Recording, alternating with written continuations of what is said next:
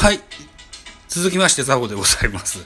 はい。8月10日、えー、祝日山の日でございます。現在2時43分となっています。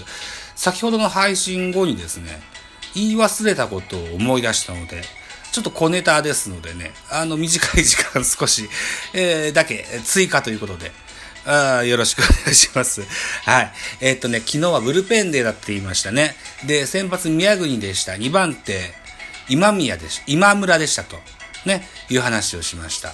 これ宮本ピッチングコーチがね、放置新聞のインタビューに答えてたんですけども、去年の農会で、宮国は菅野と一緒にね、宮本コーチのところに行って、先発志願をしたそうなんです。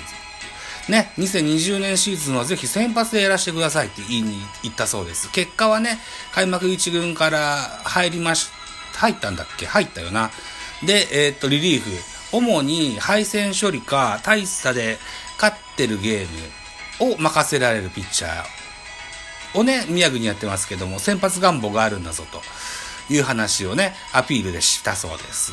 はい。で、えっと、2番手に投げた今村選手も、僕も先発をやりたいんだよっていういうふうに言ってきたということで、えー、ゲームの序盤にね、えっと、比較的2イニングかな ?3 イニング、2イニングぐらいだったよな。うん。まあまあ、先発っぽいことをさしてみたと。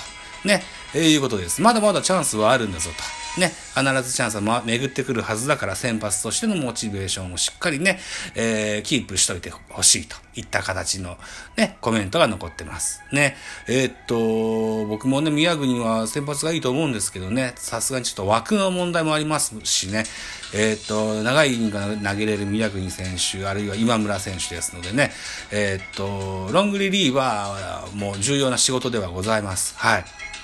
あの、与えられた仕事をね、全うしていただけたらというふうに思います。ね、宮国選手もね、剣神だと思いますよ。あの、沢村選手と同じように、あの、チャンスを生かすことができないければですよ。えー、トレードの球に挙げられる候補の一人だと思ってますのでね、ぜひ、気張ってね、宮国選手も、それから今村選手もやっていただけたらというふうに思いますっていう小ネタが1個と、もう1個の小ネタはですよ。えー、っとね、えー、っと、前回の阪神戦からですね、あの、いろんなジャイアンツはこう、バッシングを浴びる機会が何個かありました。1個目は北村のエンジンですよ。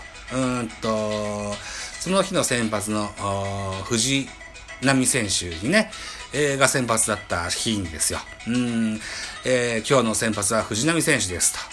えー、ボールを当てられる前にバットに当てて打ち勝ちましょうみたいなエンジンを、これをツイッターで配信をね、ジャイアンツの広報がしましてね、えー、大変なご批判を頂戴したといったこと。それから、あのー、11対0で阪神に負けたゲームの野手宮国のマウンドと、マウンドのでの投球ですね。うん、1イニングじゃないわ。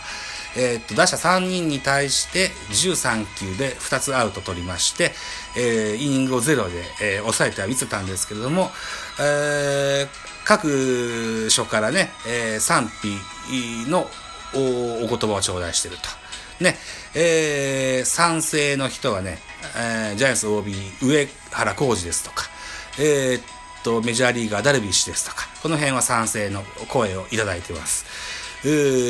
反対派はですよ、堀内恒夫さんですとか、うんと、井原正美さんですとか、この辺がね、反対をされてるそうなんですよ。うん。で、原監督もね、あのー、うんと、勝つための作戦だと。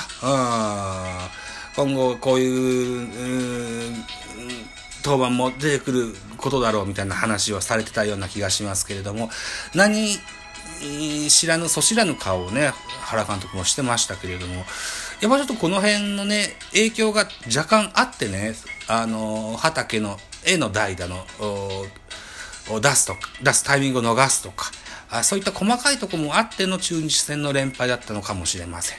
ね、えー、っと ね、原監督も人間ですよ。内外ご批判があればね、あのー、何でしょうね。あのー、そ知らぬ顔は、をね、あの、身の回りの人たちには、あするんですけれども、お腹の中はどう思ってるかわかりませんのでね、えー、メンタルの部分も来てるかもしれません。ね。はい。この8月10日、11日と2日お休みでね、ぜひこう気分をリフレッシュしていただいて、えー、ヤクルト戦に、えー、新たな気持ちで、えー、臨んでいただけたらなというふうに思います。さあ、小ネタね、喋りました。5分ね、うん、あんな感じですよと。はい。ということで、えー、先発希望の宮国今村の話と、それから、えー、北村エンジンと、それから増田投手のその後日記、後日談。そんな話をね、してみましたよ、ということで、おまけ放送でございました。どうもご清聴ありがとうございました。